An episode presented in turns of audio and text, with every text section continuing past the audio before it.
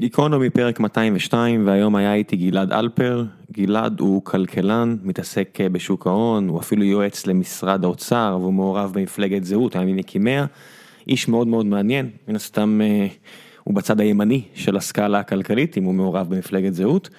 אה, דיברנו על הרבה מאוד נושאים אבל בעיקר דיברנו על הסדרה Rick and Morty, גלעד מעביר סדרת הרצאות שמתעסקת ברעיונות הכלכליים. שנמצאים בלב הסדרה הזו, או כך הוא לפחות, אה, זה מה שהוא טוען ובזה הוא מאמין, והוא מסביר גם למה, ומוצא תימוכין לעניין הזה. הייתה שיחה מאוד אה, גיקית וכיפית על ריק מורטי ועל סדרות אה, אחרות ועל רעיונות שעולים משם ועל נושאים כלכליים. אתם יודעים, החומר הרגיל שלנו.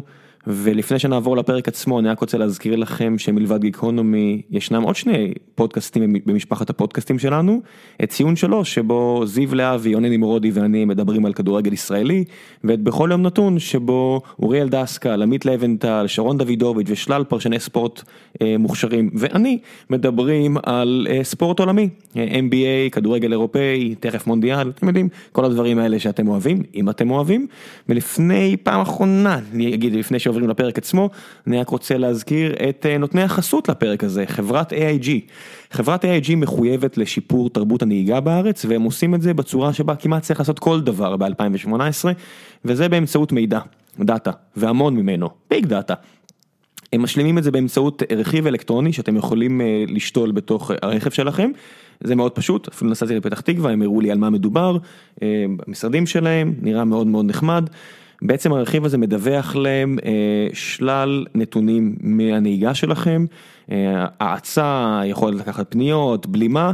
והם עושים אה, חיבור, קורלציה בין נהגים שעושים תאונות לבין הנתונים האלה, וזה מאפשר להם לזהות מי נהגים טובים יותר, מי נהגים טובים פחות, מי נהגים יותר מועדים לפורענות, מי פחות, וככל, ואתם יש לכם גם אפליקציה שהדירוג על פי הנתונים האלה אתם, הוא נמצא בו, ובעצם זה מאפשר לכם לקבל הנחות בביטוח בהתאם לצורת הנהיגה שלכם. ככל שאתם נוהגים בצורה בטוחה יותר, מוצלחת יותר, כך מחיר הביטוח שלכם נמוך יותר, שזה רעיון אדיר שגם הוא התקשר לכל מיני רעיונות אחרים שדיברנו עליהם בפרק הזה. וכמובן שזה לא בא בלי הטבה כלשהי, אז אם תצטרפו לתוכנית הזו של AIG שלה אני אשאיר לכם לינק בדף הפרק, אתם מיד מקבלים הנחה של 10% בביטוח, יש לכם אפילו תמריץ מיידי להתחיל לעשות את זה. ועכשיו, גלעד אלפר, גיקונומי, 202, Rick and Morty ושלל נושאים אחרים. תהנו.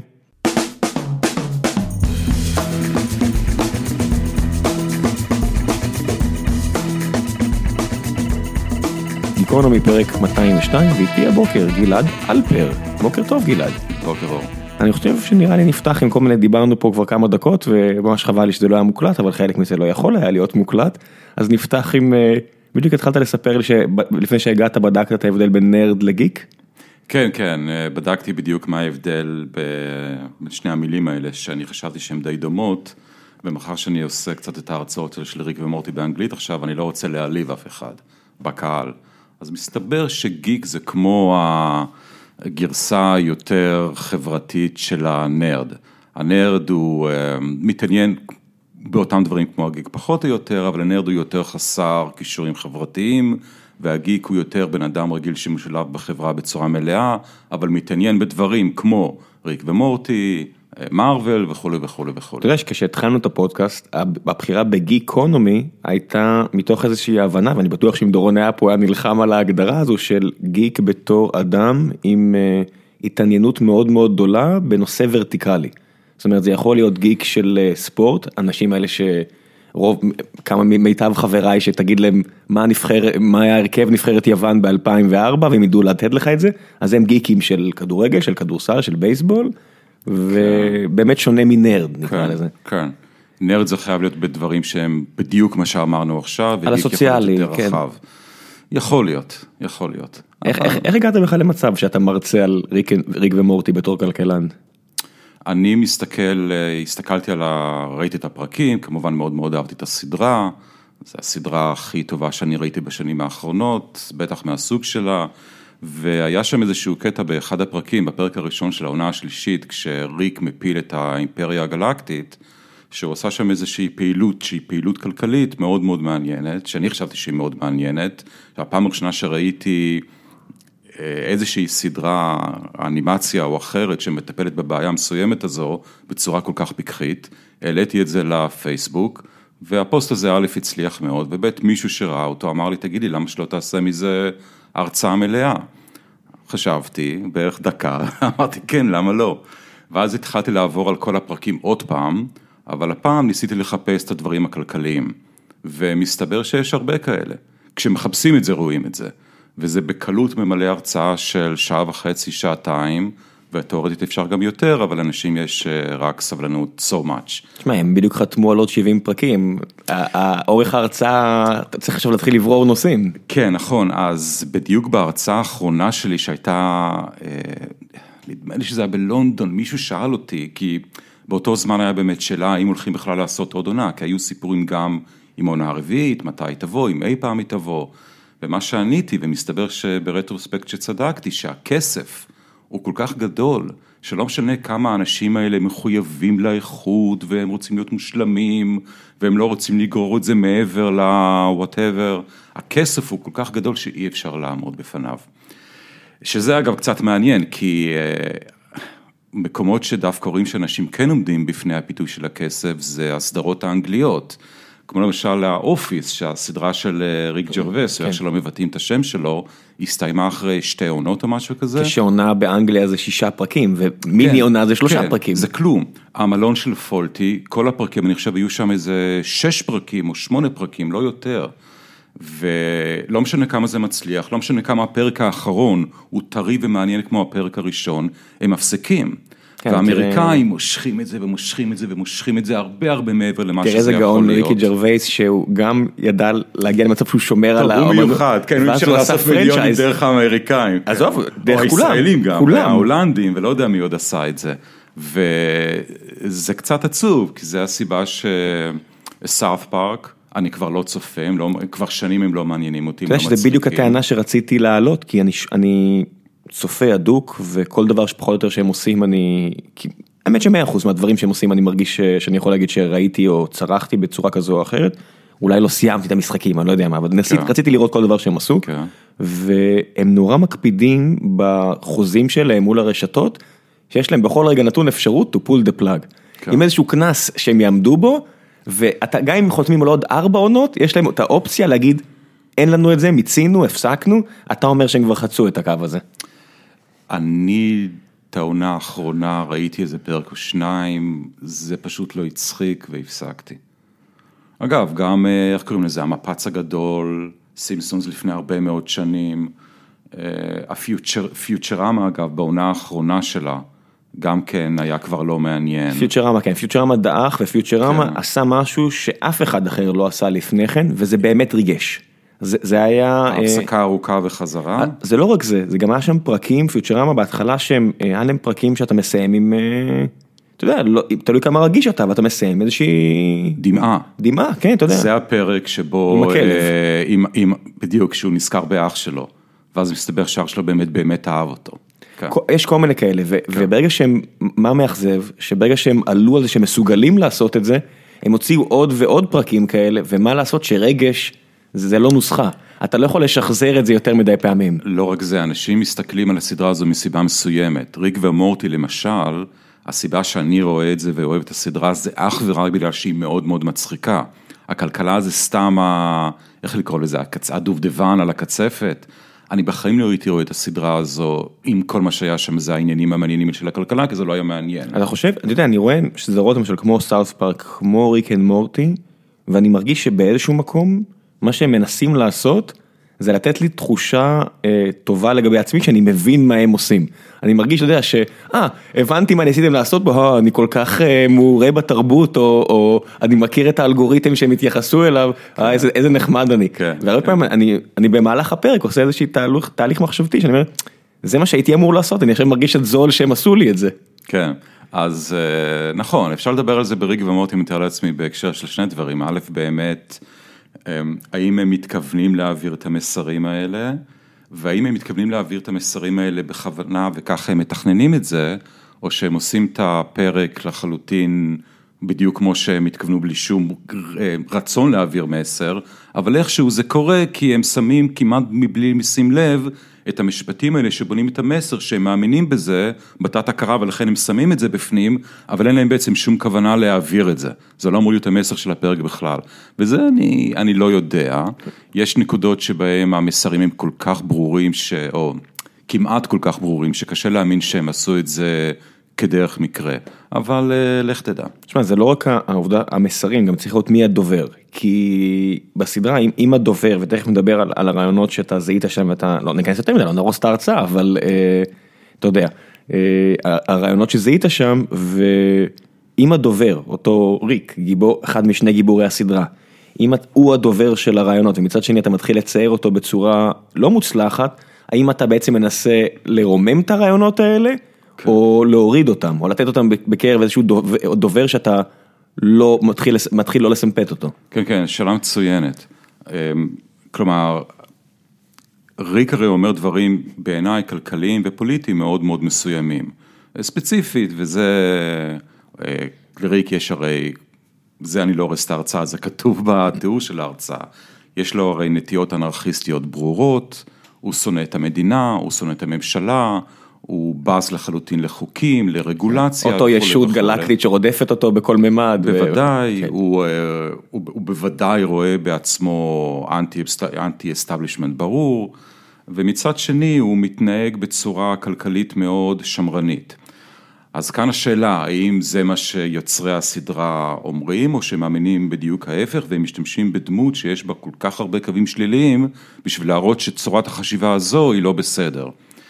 אז א', אני חושב, זה, זה אני מניח קצת הרגשה סובייקטיבית שלי, או דעה מאוד מאוד סובייקטיבית, שקשה ליצור סדרה שלמה סביב דמות שאתה לא אוהב, או שאתה חושב שהיא דמות רעה, או שאתה חושב שהוא, אה, שהוא השטן בהתגלמותו וככה אתה מעביר את המסרים שלך על איך לא להתנהג.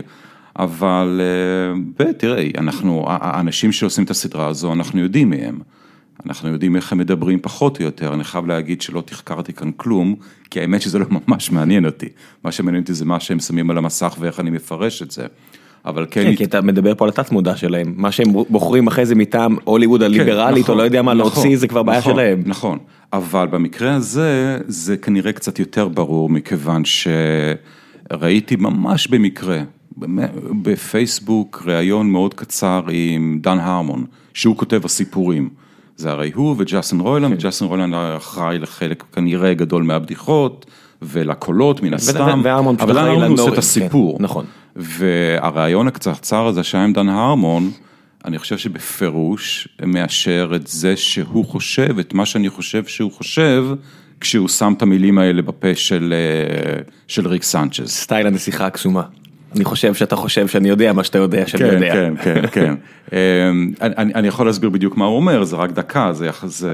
זה הפורמט, תראה, אני לא כותב אותך בגלל שאני... תמשיך, תמשיך. תמשיך. אז מה שהוא אומר שם, הוא אומר איזה יופי זה שההצלחה שלנו מאשרת איזושהי סוג של...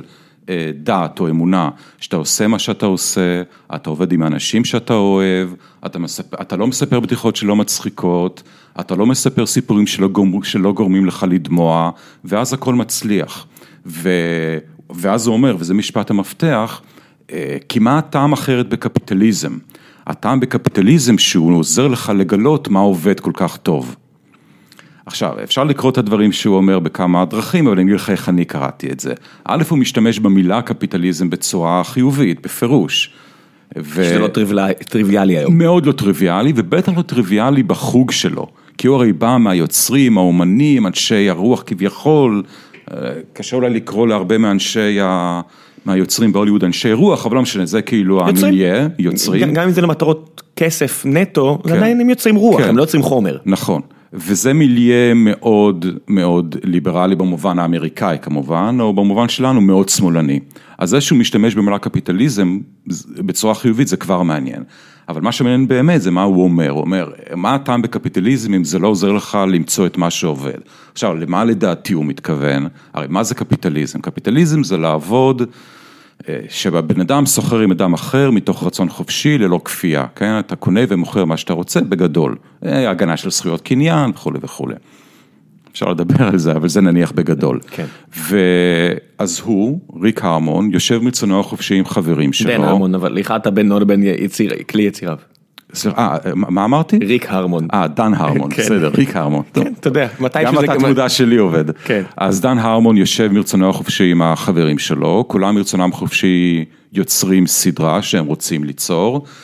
והסדרה הזו מצליחה בצורה פנטסטית, כי קהל אה, צופים ענק, מרצונו החופשי, צופה בסדרה הזו ואוהב אותה. לא רק צופה, הוא גם משמש כצ'מפיון עבורה ומשמר אותה כנגד אה, גורמים אה, שיש להם אולי אינטרסים אחרים משלהם. כולם עושים את זה מרצונם החופשי, וההוכחה הגדולה שהסדרה הזו היא כל כך מוצלחת, זה בגלל שאנשים מרצונם החופשי צופים בה. עכשיו, למה אתה יכול להנגיד את זה? למשל למשרד התרבות בארץ, כן? ששם אין קפיטליזם, אין רצון חופשי. הממשלה באה ובאלימות כמובן לוקחת לנו את כספי המיסים שלנו, ובזה אלימות, כן? כי אם לא הייתי משלם את המיסים שלי, היו שמים אותי יש. להם מונופול על כוח, יש להם כן. מונופול על כוח, אפשר להסכים על זה? יותר משיש להם מונופול על כוח, יש להם מונופול לגיטימי על כוח, זה הבעיה הגדולה, אבל גם על זה אפשר לדבר. ו... ומשרד התרבות לוקח את הכסף שלי, בניגוד לרצוני החופשי, ומשתמש בכסף הזה לממן כל מיני הפקות.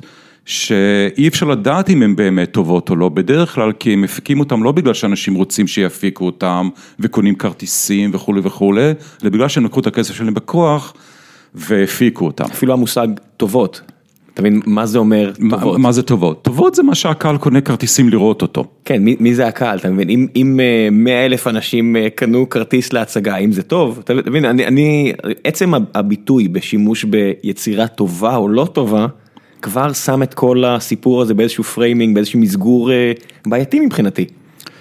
תראה, טוב זה כל מה שיש לו כנראה זכות קיום כלכלית במובן הזה. הבנתי. עכשיו, אפשר להתווכח אם זה טוב בכל מיני מובנים מטאפיזיים, אבל, אבל בהקשר שלנו, בהקשר שלנו אתה יודע שהצגה היא הצגה טובה, אם אנשים מרצונם החופשי קונים מספיק כרטיסים בשביל לקיים אותה מבחינה כלכלית. וזה מה שלדעתי דן הרמון אמר. שהקפיטליזם עובד, למה? כי בזכותו אני יודע שההצגה הזאת טובה, אני, או הסדרה הזאת טובה. אני יודע כי אנשים ברצונם החופשי מסתכלים בה. ואם לא היה קפיטליזם, לא היית באמת יודע מה עובד או מה לא עובד. אם אתה, אתה יודע, אתה ברוסיה הסובייטית, ואתה בתור לחנות לקנות לחם, ואתה מגיע ואתה קונה לחם. ואתה קונה את הלחם הזה לא בגלל שאתה חושב שזה לחם טוב, אלא בגלל שזה הלחם היחידי שמוצג לך על המדף. לעומת זאת, בישראל אתה יודע בדיוק מה לחם טוב ומה לחם לא טוב, כי את הלחם הלא טוב אנשים לא קונים. וזה קפיטליזם, זה נשמע קצת מגוחך או קצת פשטני, אבל אני חושב שלזה בדיוק הוא התכוון, וזה לדעתי, אם לא הוכחה, לפחות עדות מאוד טובה, שהמסרים שהוא מעביר דרך הסדרה הזו, דרך מה שריק סנצ'ז עושה, אלה כנראה המסרים שלפחות באופן חלקי הוא מאמין בהם. ושמעתי מאוד כל מיני קצת מקורות שהוא באמת אה, סוג של אה, ליברטריאן, שזו מילה שאני מאוד לא אוהב. למה? אין אצלי יפה בעברית לדעתי, וב' בישראל לא צריך את זה, זה בזבוז, המילה, כאן למילה ליברלי עדיין במובן האירופאי הקלאסי שלה, שזה זהה, פחות או יותר, יש אנשים שמתווכחים על זה, אבל זה זהה פחות או יותר למובן של המילה ליברטריאן בארצות הברית, אז אני פשוט מעדיף להשתמש במילה ליברל. קלאסי, אירופאי. אז אה, ממה שאני הבנתי, מכל מיני מקורות אחרים, כמו שאמרתי, לא מקורות סודיים, תכף אני אפרט אותם, דן ארמון באמת הוא סוג של אה, ליברל קלאסי. כלומר, אין כאן, אין כאן הפתעות גדולות ואין כאן סתירות גדולות. ועדיין אני אטען שיש לו איזשהו אה, חשבון נפש בינו לבין עצמו, הוא לא סגור לגמרי אני חושב על הדעה הזאת, בהנחה והוא באמת אה, מאמין בה, כי הוא לא נותן לריק, אה, לדמות הראשית של הסדרה, באמת לצאת תמיד טוב. יש לא מעט פרקים שבהם הוא בא בחשבון עם הדמות שלו, ותחת ההנחה הזאת שלך שריק הוא בעצם כלי להעברת המסר, אז הרבה פעמים הוא מראה את הצדדים השליליים של המסר הזה, כי אתה יודע, אין, אין לריק שום בעיה, ואני שוב לא, לא מנסה להרוס לאף אחד הסדרה, אני, לא אכפת לי. אם, אם, אם אתה מקשיב- ספוילר לא, לריק לא, זה לא, זה לא מעניין, אני אומר פה, אני מדבר פה, במילא רוב הקהל שלנו הוא, זה אחד הדברים, אחת הסדרות היותר אה, בקונצנזוס שם, בקבוצה, בפורום החיים עצמם של גיקונומי, וריק עושה אה, צעדים שאתה אומר, אני לא יכול להגן על זה. הוא אומר, אני אהרוג את המשפחה הזאת כי יש לי אחרת. זה ביטוי נטו של פסיכופטים, שאתה אומר אפס אמפתיה, וזה בדיוק בדרך כלל ההאשמה הכי קשה כלפי קפיטליזם חזירי, אני מר- מירכאות אה, באוויר, וזה בדיוק העניין הזה של מה זה משנה אם זה זה או הוא, העקרונות חשובים מהאדם. אז אני, אני קצת אגן על ריק, ואז אני גם בעצם מסכים איתך מזווית אחרת. אנחנו לא מכירים את הסיפור המקור שלו, שזה עדיין עכשיו לא. לא. הפך כן. להיות לבונטון האורג'ין סטורי הזה, מאז מרוויל אני חושב בעיקר התחילו כולם להשתמש בביטוי הזה. זה נראה לפחות על פניו, די בבירור, ואולי לא, אבל שהוא עבר איזשהו סוג של טראומה גדולה, אה, שאולי קצת מרמזים עליה בפרק הראשון של העונה השלישית, אבל לא באמת, כי זה הכל הוא עבד עליהם. אבל לא משנה. יש כנראה איזושהי טראומה גדולה בעברו שגרמה לו להפוך לטיפוס מאוד מאוד צרוט. ולעזוב את משפחתו. ו- ולעזוב את משפחתו, ואולי היה איזה, אולי הדרך שלו להסתכל על המולטיברס כהוכחה לזה ששום דבר לא חשוב באמת, זה הדרך שבה הוא מטפל בטראומה שהוא עבר בשביל לשכנע את עצמו, שזה באמת לא היה טראומה כזו גדולה. זה פסיכולוגיה בגרוש ורבע שאני משחק עכשיו, אבל אני מנסה להגן עליו. אבל ככה אתה יוצר סדרה שאנשים מדברים עליה. כן. אל, אל תספר להם הכל. כן, אבל אה, תראה, אין שום ספק שהוא, תראה, הוא הפך את עצמו למלפפון חמוץ בשביל לא ללכת ל, ל, לפסיכולוגית. ברור שהוא מאוד מאוד שרוט. חוץ מזה, יש גם פרק אחד שאותו אני לא מצליח ליישב עם כל התיאוריה שלי, וזה הפרק כמובן של יוניטי. כן? שיוניטי, למי שלא מכיר את הסדרה, זה ישות שמשתלטת על... אה, כוכב. על כוכב, משתלטת על המוחות של אנשים, והופכת את כל האנשים האלה למעין דבורים בכוורת שלה. קומוניזם. כן, סוג של קומוניזם, קומוניזם קיצוני מאוד במובן מאוד. הקיצוני שלו, כן, סטייל הבורג כן. מ Star Trek, סטייל הרבה רעיונות ממדע בדיוני. בורג, ש- זה, זה לחלוטין בורג, נכון, האמת שבורג זה בעצם האנלוגיה הכי טובה לזה. ובורג זה אגב הברקה הגדולה ואולי גם היחידה לדעתי של ה Star Trek Next Generation, שזאת סדרה שאני ממש שנאתי, אבל הבורג היה ממש ממש הברקה שלהם. שנאת כי בדיוק, אתה יודע, נורא קל לזהות ב- ב Star Trek רעיונות שאתה מתנגד אליהם, אתה יודע, נכון. רעיון של ביטול הכסף, רעיון של הקרבה, הם תמיד- ממש עושים preaching. זה סדרה מוסרנית. שהסדרות החכמות כן. מנסות ל... לרמוז, או אפילו לא מנסות שום דבר, זה פשוט מגיע בתת מודע, Star Trek Next Generation, ואולי גם במובן מסוים Star Trek המקורי, Star Trek Next Generation ממש עשו preaching. לא, סדרה מוסרנית. כן, הייתה את הסרט, נדמה לי שזה היה הסרט שהם עשו, שנדמה לי חוזרים אחורה בזמן, אם אני זוכר את זה נכון. ל-60's או ל-70's כן, ופיקארד כן. נפגש עם אה, מישהי אה, מזמננו, והם נכנסים לספינה, ואז היא אומרת, שואלת משהו על הכלכלה, ואז הוא אומר, היום אנשים לא עובדים בשביל הכסף, אלא בשביל לשפר לעצמם את ה...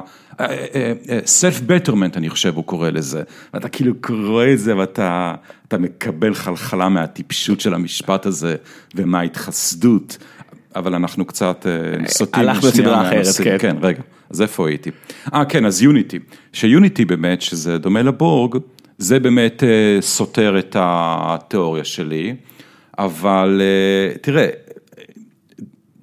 ריק הוא לא, הוא לא ליברטריאן במובן של ה, מה שנקרא ה-NAP, כן, ל- Non-Aggression Principle, זה די ברור שהבן אדם פוגע במי שהוא רוצה ומתי שהוא רוצה.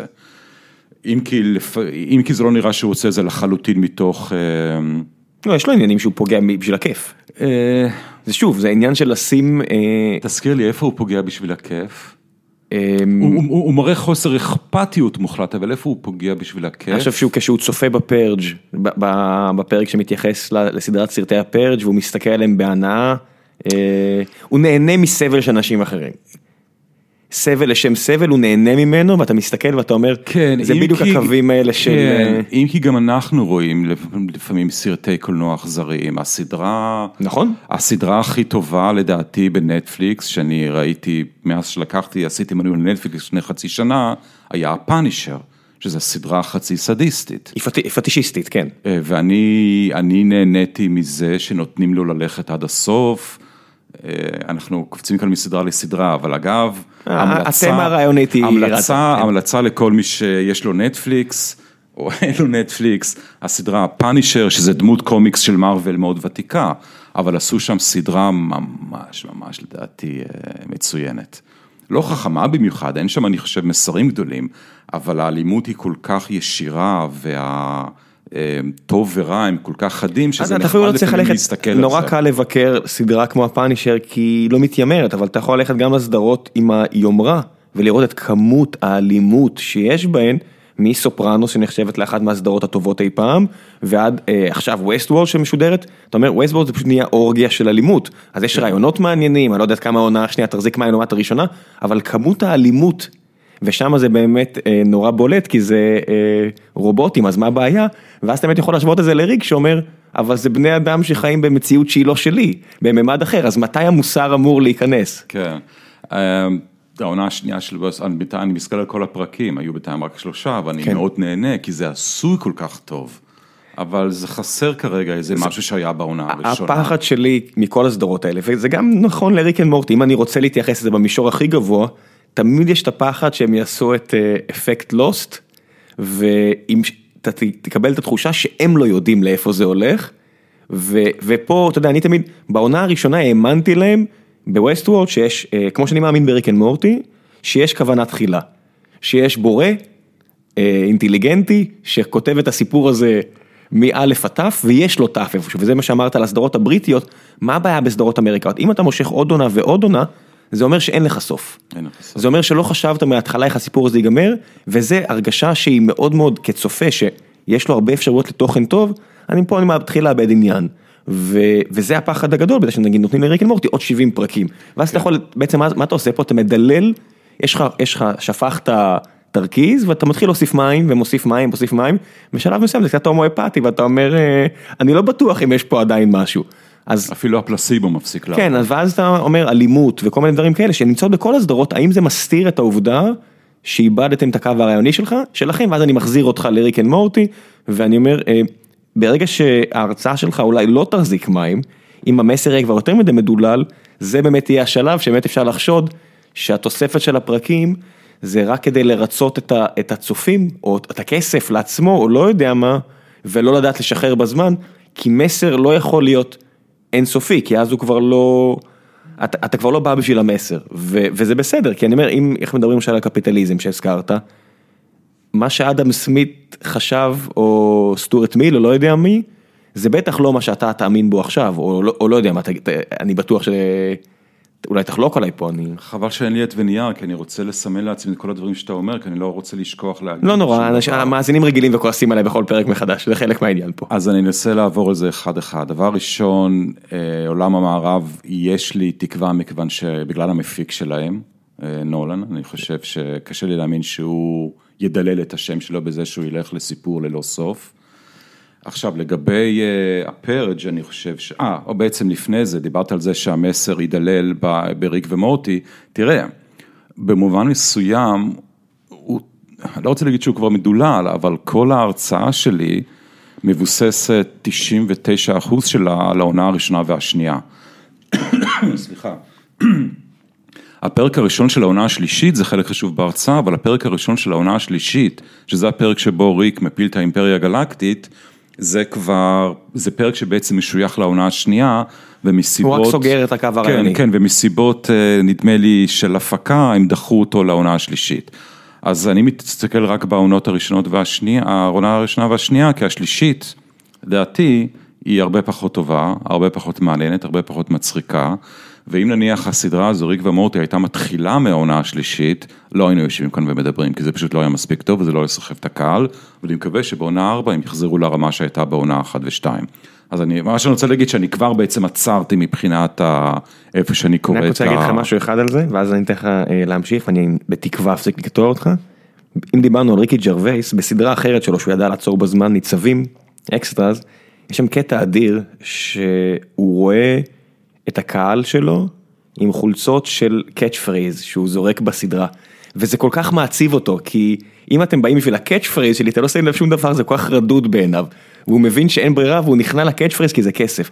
ואני אומר, ב Rick and Morty, כשפה במשרד הזה שאתה נמצא בו, יש בובות של פיקל ריק, לפחות אחת שאני יכול להסתכל עליה עכשיו בזווית העין אם אני לא טועה, אני אומר, אה, שם בפינה בחדר השקוף, אני אראה לך אחרי זה, יש שם בובה של אה, פיקל ריק, ו- ושם בפינה יש... אה, מזהה את הקופסה? אה, באמת, זה מיסיקס? זה מיסיקס, זה קופסה, ש... קופסת מיסיקס, ברגע שאתה הולך למקום הזה, אם רק זה היה עובד. נכון, אני לא בטוח, בחברה פה גילינו כבר שאם אתה מבקש דברים, כדאי שתבקש אותם בצורה מאוד מאוד ספציפית. אוקיי. גילינו גם את גילינו גם את הלקח החכם הזה, אבל ברגע שאתה הולך למקום הזה ואתה מרגיש שיש פה יצירה שנועדה אולי להביא merchandise, האם אתה יותר רובוטריקים או יותר טולסטוי, אתה מבין מה אני אומר? כן. אמ, קטעת לי את חוט המחשבה, כי התחלתי לדבר על ה Meeseeks. אז אה, בוא נראה על מה דיברנו, מה דיברנו. אה, עונה שלישית, מקווה שתהיה אותו דבר, מסר מדולל. אה, כן, היה חלק אחד בעונה השלישית שזה הפרק, היה איזה הווינדיקטור שאני משתמש בו למשהו, לא חשוב למה, וכמובן הפרק האחרון של העונה השלישית. יש את הפרק הזה שלא זוכר, בעונה הראשונה, השנייה אפילו כבר, של גט שוויפטי. שזה פרק שכולם מאוד אוהבים, ואני קצת לא אהבתי אותו, כי בפרק הזה הרי לוקח חלק מישהו שאמור לייצג את אובמה, ומציגים אותו בפרק בצורה סימפטית מאוד. וזו סיבה שלא כל כך אהבתי את הפרק, ואני מודה שזה קצת קטנוני מבחינתי. אבל הפרק האחרון של העונה השלישית, זה הפרק שבו ריק סנצ'ז הולך מכות עם אובמה. וזה קצת... אה, איך להגיד, הציל את עונה שלוש מבחינתי. מה גם, אני מציע לכולם, למי שבא לו, להסתכל על האופן, לסצנת הפתיחה של הפרק האחרון של העונה השלישית, שבאר, שבה ריק סנצ'ז מדבר על נשיא ארצות הברית. מוטי אומר לו, בוא נדבר איתו, נעשה איזה משא ומתן, אז ריק אומר לו, השתגעת לעשות משא ומתן עם הבן אדם הזה, עם הרגשי נחיתות שלו, שחושב שהוא שולט בעולם, שמפציץ אנשים עם המזל"טים שלו. שזה אגב עוד רמיזה מאוד ברורה לדעה של אה, דן הרמון, עוד פעם, בהנחה שהם באמת... בוא נעזור שנייה על פרק של הפרק, שהוא פרק מעניין. למי שאני, אני מניח שכל... לכו לראות, לכו לראות, ואם אתם, זה, זה לא משנה, אני, אתה יודע, בתור אנשים שאוהבים את הסדרה, אה, מי שמכם שאוהב את הסדרה, אפשר גם לראות את הפרקים האלה גם שש ושבע פעמים, משמע הספוילר בפעם הראשונה די מיותר. כן. אז uh, הפרק הזה, הפרג', למי שלא מכיר את הסיפור המקורי של הפרג', מדובר על גרסה, על, נדמה לי סדרה של שלושה סרטים שעשו, שמדובר בהם על חברה דיסטופית, שזו חברה עם עשירים מאוד והרבה מאוד עניים, ומאחר שכמובן העניים מתמלאים לאט לאט במרירות מזה שהם עניים והעשירים מנצלים אותם, והעשירים פוחדים שהעניים יתמרדו, אז קובעים יום אחד בשנה, שזה יום שבו אה, חוקי לרצוח, לאנוס, לשדוד, לעשות הכל. זה מה שנראה פרג'. פרג' יעני מחסלים את כל ה... לא יודע, את מי שהתחסל באותו יום. ו... נראה מאוד מלטוזי, מאוד, אה, שמלטוס או אבולוציוני או לא יודע מה שיהיה. זה, אני חושב שזה רעיון אה, קומוניסטי. הרעיון, במובן מסוים, כן. הקיצר, אני רוצה, אני כן. רוצה להגיע לריק ומורטי מכיוון ש... יש כאלה שרואים את הפרק הזה בתור עדות לזה שהם דווקא לא כאלה קפיטליסטים, או לא כאלה מאמינים ב... בכלכלה שבה הממשלה לא מתערבת. אני חושב שזו קריאה מאוד מאוד לא נכונה של הפרק הזה. א', מכיוון שחברות שבהם העשירים מנצלים את העניים, זה דבר שקיים מאז תחילת המין האנושי, זה לא קשור לקפיטליזם, זה היה קיים אלפי שנים לפני הקפיטליזם. לא יודע אם תחילת המין האנושי, אבל מה זה המהפכה החקלאית שבכלל יש את המושג הזה של אה, כסף או רכוש או לא יודע מה. המהפכה החקלאית שבעקבות, אתה מדבר מה שקרה לפני עשרת אלפים שנה. כן, אני אומר, כשאנחנו מתייחסים מאז תחילת המין האנושי, אנחנו מתייחסים להיסטוריה הזו, אתה יודע, כי לפני כן מה זה ניצול של אה, עשירים ועניים וכל המושגים האלה הם... כן, אני קצת פחות סגור על איך התנהלה החברה של ציידים לקטים, כן. אין לנו שום, יש רק ניחושים, אז אני לא יודע. כן. אמ, טוב, אפשר לדבר עכשיו על הספר לא, לא, הזה של נוח הררי, אבל בואו... לא, לא, איתי זאת, נתמקד, נתמקד. בואו. נתחום את העניין. ואז א', כמו שאני רוצה להגיד, מאז תחילת התרבות האנושית, בואו נקרא לזה ככה, השירים ניצלו את העניים, ובזה אין חדש. אבל מה שמעניין בפרק הזה, זה שבסוף הפרק, ממש ממש בסוף, ריק הרי עוזר לרצוח את כל העשירים, ואז נשארים רק העניים, כן? הפלבס. הפלבס. ואז הפלבס מתחילים לדבר על איך לנהל את הכלכלה. ותוך בערך שתי דקות הם גולשים בחזרה, בחזרה לאלימות הפסיכוטית שהייתה קיימת כשהיו העשירים.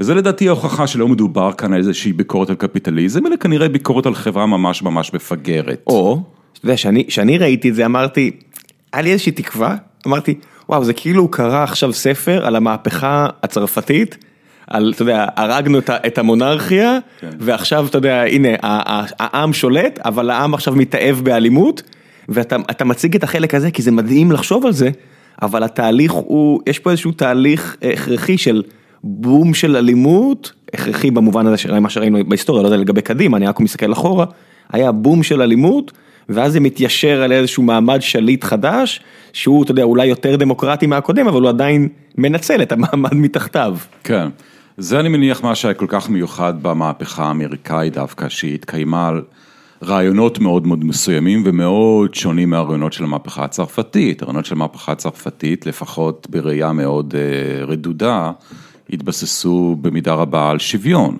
שוויון לא נמצא בכלל ב... בעקרונות הגדולים של המהפכה האמריקאית, שם מדובר על חירות, החירות לרדוף אחרי האושר שלך, החירות, אה, הזכויות האמיתיות של בן אדם, שהזכות שלא יגנבו, שלא ירצחו וכולי וכולי, אבל שוב אנחנו גולשים בכל מיני עניינים אחרים. איפה עצרנו בו? פרג', בפתחה זה הגנת לרעיון כי בעצם זה מסתיים בכך שהעם, ה plebs לא... לא- ה plebs עצמו הוא חבורה של פסיכופטים בפרק הזה, אני לא יודע אם הייתה כאן איזושהי כוונה אבל כולם פסיכופטים, תראה, ה plebs פסיכופטים, ריק פסיכופט, העשירים פסיכופטים שמארגנים את המשחקים האלה, בסופו של דבר תראה שהביקורת היא אה, אוניברסלית, היא על כולם, כולם פסיכופטים, תעשו מה שעובד. זה כמעט מרגיש... אה, כן, אז אוקיי, תראה. ניהליסטי אתה... קצת, אתה יודע, מהבחינה הזו, כמו כל, כמו רוב הסדרה הזו. לא בטוח אם, כן, אוקיי, ניהליסטי, למרות שהמילה שחשבתי עליה במובן הזה, זה תועלתני. כלומר, האם אתה בוחר בשיטה מסוימת בגלל שהיא עובדת או בגלל שהיא מוסרית? וכמובן הכי טוב, ובמקרה מה שעובד, הולך יד ביד עם מה שמוסרי. זה המצב הקלאסי, וזה לדעתי איפה שקפיטליזם נמצא, אבל... אתה יודע, הרבה פעמים מוסר הופך להיות מה שעובד. אם משהו עובד מספיק זמן, הגישה היא... כנראה שהוא עובד מספיק זמן כי הוא מוסרי, אתה יודע, המלכים אמרו, אנחנו מולכים מספיק זמן כי אלוהים נתן לנו את האפשרות הזו, דמוקרטיות, זה עובד מספיק זמן כי זו השיטה הנכונה, לא השיטה הטובה ביותר, אלא השיטה הנכונה, האמיתית, אה, הדבר הטהור ביותר, כי זה עובד.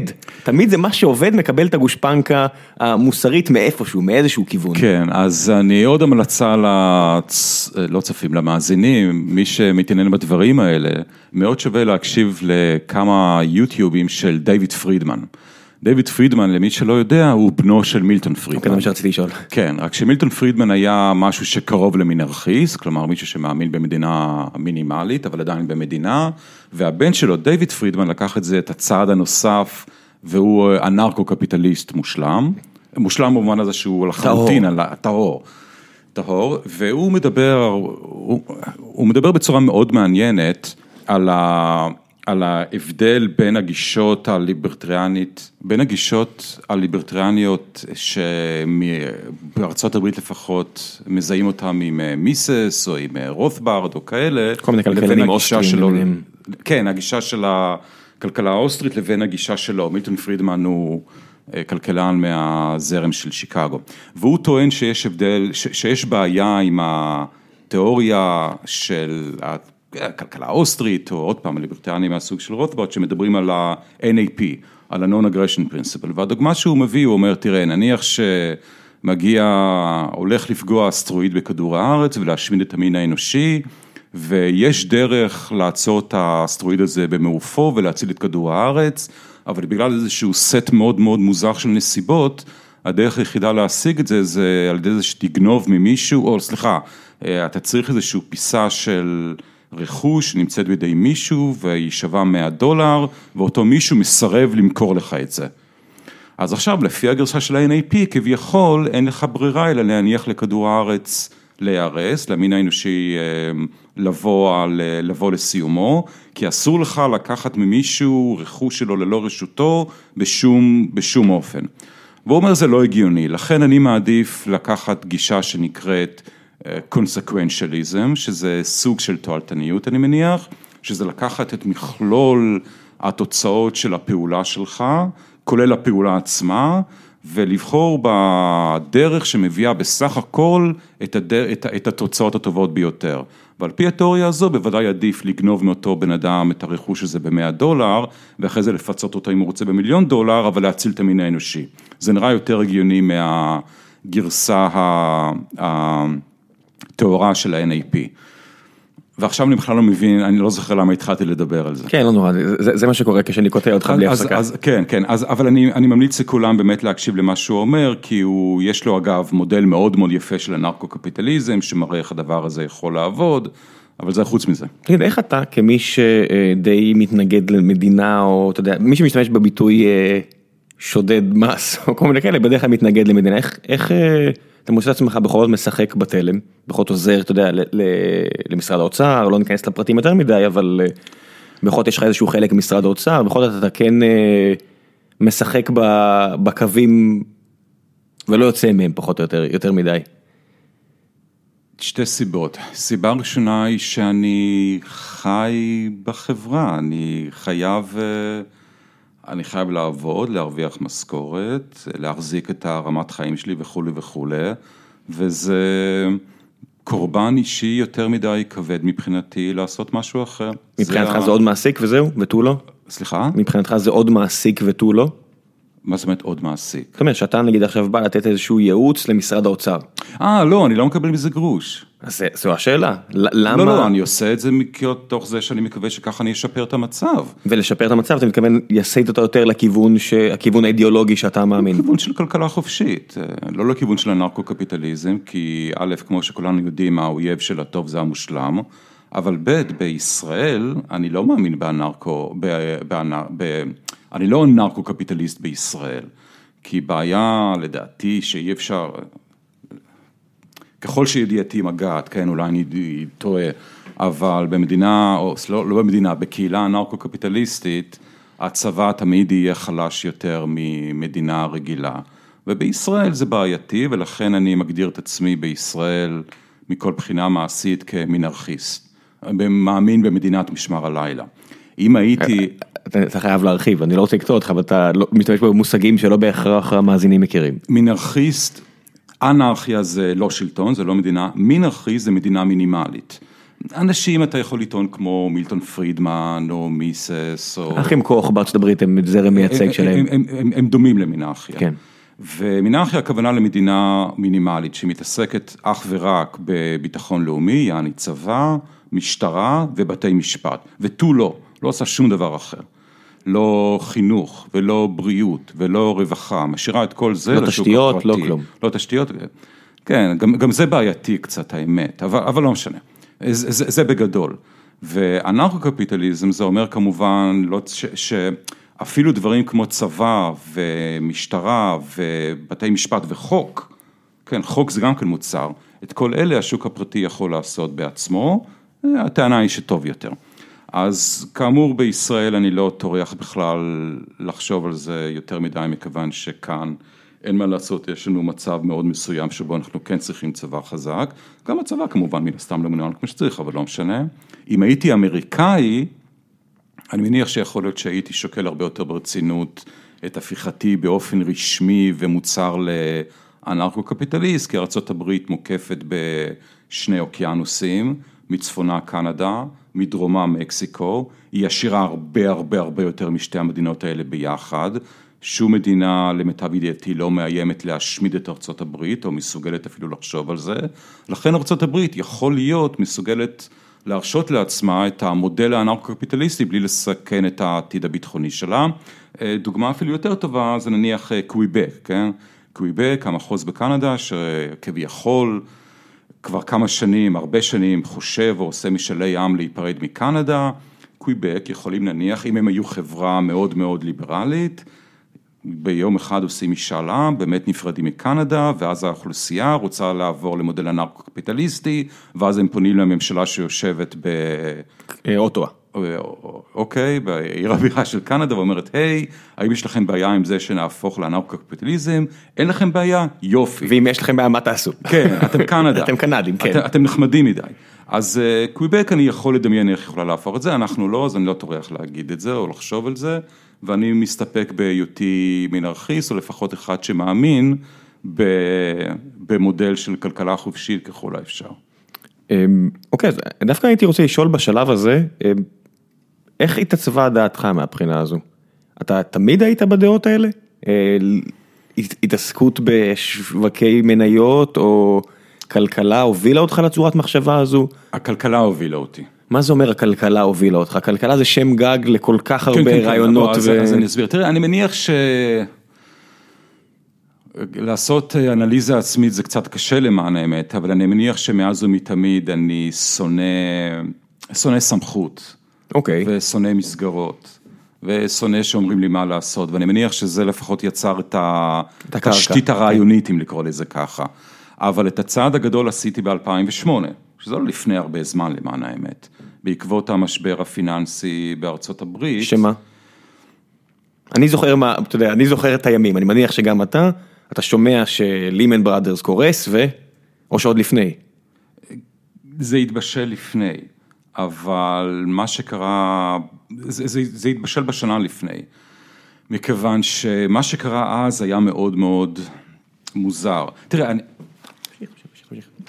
מה שקרה אז היה מאוד מאוד מוזר מבחינת זו שהיה, תראה, אני, אני כבר ותיק בשוק הזה, לטוב או לרע, אז אני זוכר גם את המשבר של שנת 2000, שלא התנהל בצורה שהוא היה אמור להתנהל. כי כבר אז זה היה לי מוזר, כי זה היה משבר כבד. ולמרות שהמשבר הזה היה כבד, הפגיעה בכלכלה, בכלכלה המערבית, בכלכלה האמריקאית, באותו זמן עבדתי באנגליה, הפגיעה בכלכלה הבריטית, לא הייתה כמו שהייתה אמורה להיות. ואז התחלתי לשמוע דברים ולהתחיל לאט לאט להאמין שמשהו מוזר קורה כאן, היא בבנק האמריקאי המרכזי, שמשפיע בצורה אולי מלאכותית על הכלכלה. אבל זה לחלוטין הגיע לממדים אחרים ב-2008, כשהתפוצץ אה, בועת הנדל"ן, וכשאז התגובה של הממשל האמריקאי למשבר הייתה פשוט, לדעתי, זוועתית. כן? להמשיך את החגיגה, הכל כדי להמשיך את החגיגה. הכל כדי להמשיך את החגיגה, אבל בצורה הכי אה, צבועה ומזיקה ולא למה- מוסרית למה שאפשר. צבועה?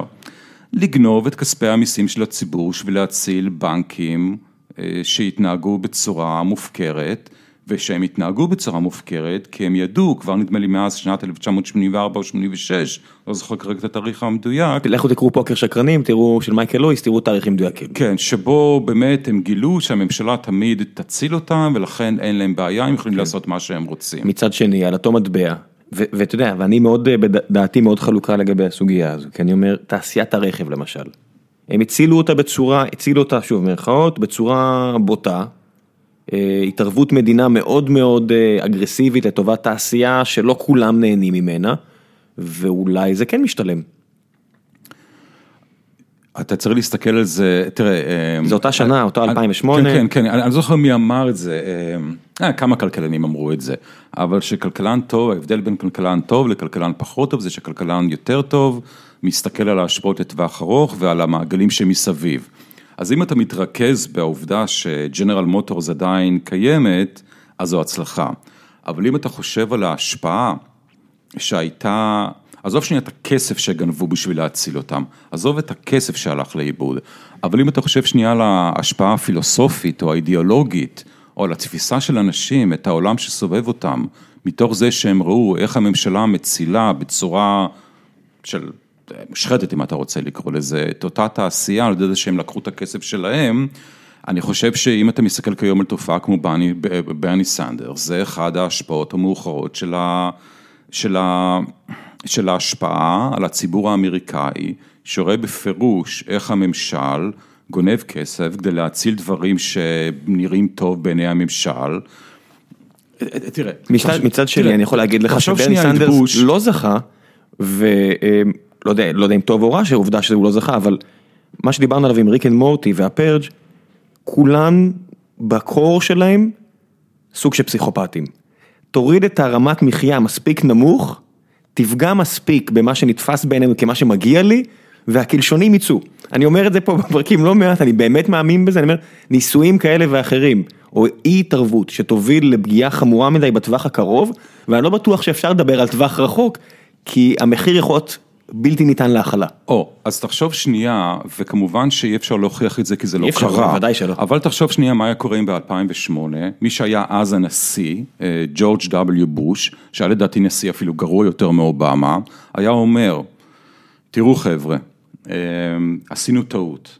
הטעות הייתה עודדנו בצורה מלאכותית את מגזר, את, את, את מגזר הנדל"ן, בצורה של חקיקה וכולי וכולי.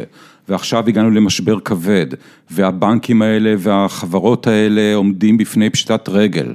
אני אומר לכם, חבריי האמריקאים, שזה בעיה שלהם, ואני לא הולך לקחת מכם אפילו גרוש אחד בשביל להציל את החברות האלה.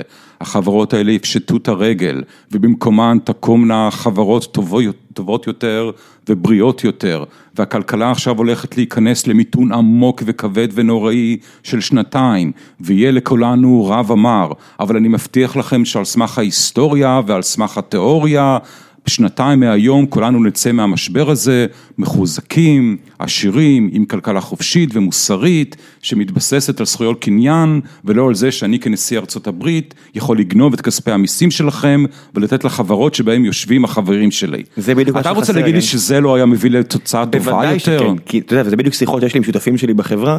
כל רעיון שאני מביא להם שהוא טיפה מסוכן, הם תמיד אומרים, טוב, אתה ה-CTO של החברה, אתה האקזקיוטיב, תגיד לי איך זה הולך להיגמר, האחריות היא שלך, אתה רוצה לעשות צעד, אז תתכנן לי מה יקרה, תגיד לי למה אני צריך לצפות עוד שנה, עוד שנתיים, עוד חמש שנים, וזה נורא מפחיד, ואז הברירה אה, הטבעית של הרבה אנשים עם פאוור, זה בדיוק לעשות כמה שפחות, כי הם, אין להם את היכולת לעשות מה שאתה אומר, לרוב המוחלט, כמעט הם לא ויז'נרים. אתה צריך להיות מאוד מאוד מיוחד בשביל לעשות דבר כזה. ואז אתה לא מגיע, מאוד מיוחד. ואז כנראה שאתה לא מגיע לפוליטיקה. והאנשים המיוחדים האלה בדרך כלל לא הופכים להיות לפוליטיקאים בכירים כן. ממש, וזה כמובן אסון, מכיוון ש... אה, תראה, לפעמים שואלים אותי, אני מדבר על כל מיני מדיניות כלכלית אה, שצריך לעשות ככה או אחרת, וזה נראה על פניו מאוד הגיוני. נכון או לא נכון, זה נראה על פניו מאוד הגיוני. זה נראה הגיוני כי זה נשמע הגיוני, וגם כי אתה רואה שעושים את זה במדינות אחרות וזה עובד. כמו למשל, למה לעזאזל שמדינת ישראל לא תאמץ את המודל הכלכלי של שווייץ. זה עובד שם כל כך טוב, למה לא פה? אני מן הסתם מפשט דברים בצורה קיצונית, אבל לא משנה. אנשים, אנשים מעלים את הטיעון הזה. כן. אתה אומר שאתה מפשט, אבל זה טיעון שאני שומע. כן, אה, לא, וזה נכון, באמת, אם היינו מאמצים חלק נכבד מהמודל הכלכלי של שווייץ, או גם של דנמרק אגב, או של שוודיה, אה, מצבנו היה טוב הרבה יותר, ואז אנשים שואלים אותי, אוקיי, אז אם זה כל כך ברור שזה עובד, למה לא עושים את זה? והתשובה שלי היא שהשאלה הזו מעידה על זה שאנשים לא מבינים מה מטרתם של פוליטיקאים. פוליטיקאים מטרתם לא להפוך את המצב לטוב יותר, או להפוך את הכלכלה למשגשגת יותר, מטרתם היא אך ורק להיבחר שנית. זה כל המטרה. וכשאתה זוכר, אם, אם אתה שם לך בירכתיים של המוח שזה כל המטרה, אז כל מה שהם עושים פתאום נראה מאוד מאוד הגיוני. כלומר, הם לא מטומטמים, יש להם פשוט מטרה שלא משתלבת עם המטרה של כלל הציבור, וזו הבעיה. כן, זה בעיית סוכן קלאסי מהבחינה כן, הזאת. כן, בעיית סוכן קלאסי, והדרך לפתור את זה כנראה, זה פשוט לחכות בסבלנות שיום אחד יגיע איזשהו פוליטיקאי לעמדת כוח, שאם מתוך כוח האידיאולוגי שלו ומתוך הטוב ליבו והאומץ שלו כן יעשה את הדברים הנכונים, או שברקע יהיה כזה משבר שלא תהיה לו ברירה. שזה בדרך כלל איך שזה עובד לצערי. יש לך באמת אמונה שזה יכול להיות אחרת? ש, שאפשר להגיע, לקפוץ למעלה בלי להגיע לאיזשהו, אה, לאיזושהי תחתית? בלי, בלי לחטוף כאפה לא, מהמציאות, אתה יודע, מייקרוסופט כן. הייתה צריכה לחטוף המון כאפות מהמציאות כדי למנות נשיא שמוכן לשבור תלמים ולעשות דברים כדי להציל את החברה. כן, במאמר מוסגר, אה, העובדה שבלמר לא הצליח להרוס את החברה הזו במשך 15 שנה, רק מראה כמה מייקרוסופט חברה מדהימה. כן, הוא, היה לו... זה, זה, זה נראה שהוא כמעט ניסה להרוס אותה ועדיין לא הצליח. כן, ברור שאנחנו, זה... מקצינים, ברור שאנחנו מקצינים כן, והוא כן, כן. נורא קשה, שת... זה, אבל זה בדיוק הנקודה, סטיב בלמר כמנכ"ל מייקרוסופט זה דוגמה מעולה. כי כשאתה נמצא בתוך ארגון כל כך הרבה שנים, היכולת להגיד, טוב, מה שעשינו עד עכשיו הוא מדהים, אבל הוא לא בהכרח רלוונטי. תחשוב, תקביל את זה למדינת ישראל, כל מיני דברים שקרו פה. טוב, היינו צריכים להיות סוציאליים איקס אה, שנים, כי באמת היה צריך לבנות פה נרטיב משותף, היה צריך להילחם נגד אה, כוחות צבאיים אה, שבאמת קמו להורגנו בעדיפות, אולי, אתה יודע, אולי היינו עדיפים, אבל רק במעט, בניגוד להיום, או כל מיני דברים שאולי השתנו, היכולת לשנות כיוון, לעשות פיבוט. למנכ"ל קיים, יש סיבה שמפטרים הרבה פעמים מנכ"לים בחברות, או אומרים להם ללכת ולהביא אחד אחר, זה נורא קשה. זה נורא נורא קשה. יש טענה על נתניהו שבתור שר אוצר הוא עושה את הדברים הנכונים ואז הוא שילם מחיר פוליטי והוא החליט לעזאזל עם זה מעכשיו אני עושה את מה שטוב לי ואת מה לא מה שטוב למדינה ולכן הוא מתפקד מבחינה כלכלית כמו שמתפקד. אז אה, יכול להיות שבאמת אין ברירה אלא לחכות למשבר נוראי, אבל תראה, אני לפחות משתעשע בתקווה שאולי אה, יש מצב שיגיע יום אחד איזשהו פוליטיקאי, שיהיה גם, אה, יאמין באידיאולוגיה הנכונה וגם יש איזשהו סט מוזר של גם נסיבות וגם קווי אופי מוזרים, יעשה את הדבר הנכון בלי שיכריחו אותו, ותאורטית אפשר לעשות את זה לפחות טיפין טיפין, כי יש כמה סוגי מדיניות כלכלית שאפשר לעשות בארץ, שיש להם כן תמיכה ציבורית לפחות על פניה, ואפילו תמיכה תקשורתית שכן יכולות אולי להניב פירות יחסית מהר. וכולי וכולי, טוב זה סיפור אחר שאני לא רוצה. זה מעניין, אתה יודע, רציתי להגיד בכמה מילים שהרבה אנשים שהם שמרנים, ושוב אני עושה פה מירכאות, זה בעייתי כי אם התפיסה הולכת ומשתנה ממה שאתה רוצה, אז פתאום אתה כבר לא שמרן, אתה כבר רדיקל, אתה, אתה, מה שאתה רוצה לשנות הוא כבר כל כך שונה מהמצב הקיים של להגיד על הרבה ימין כלכל, כלכלאים, כלכליים, כן. בעיניי היום ימין כלכלי, ליברלי, כמו שאתה וחלק מהאורחים שמגיעים לפה רוצים בהימצאותו. זה ההפך משמרנות, כי זה כבר מאוד שונה מהמצב הקיים. כן, נכון, אז א', שמרנות, תלוי איך אתה מבטא, איך אתה מגדיר אותה, אבל בוודאי אפשר להגיד שכל חברה, אנשים הם כולם שמרנים, כי אנשים נוטים לשמר לקבל את, המצב, את כן. מה שסביבם כמובן מאליו. מה שאני תמיד מנסה להגיד כשאני, אתה יודע, כשאני אומר מה צריך לעשות מבחינה כלכלית, וזה נשמע אולי כל כך מוזר ורדיקלי וכולי וכולי, כל הזמן מה שאני מזכיר זה שתראו, אין שום דבר, אני לא המצאתי כלום. אני לא מספיק חכם להמציא שום דבר, כל מה שאני מטיף לו וכל מה שאני מציע לו, זה דברים שעושים כבר 200 שנה בכל המדינות המצליחות בעולם, כמו שווייץ ודנמרק וארצות הברית ואירלנד והונג קונג וסינגפור, כל חלקית והכל בצורה מסוימת, לקחת את הדברים האלה וליישם אותם כאן, כלומר, אם כבר אני מאוד מאוד, אני כמעט פחדני במה שאני מציע לעשות. כי אני רק מציע לעשות דברים שהוכחו שהם עובדים בצורה חד משמעית, פעם אחר פעם, בכל מדינה, ב-200 השנים האחרונות. מה יותר פחדני מזה?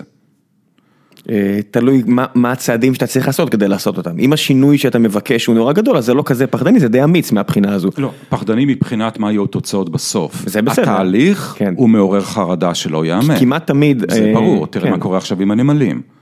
אה, התהליך הוא מאוד מאוד בעייתי. גם, גם אדם... מאוד מפחיד. כן. מאוד מסוכן.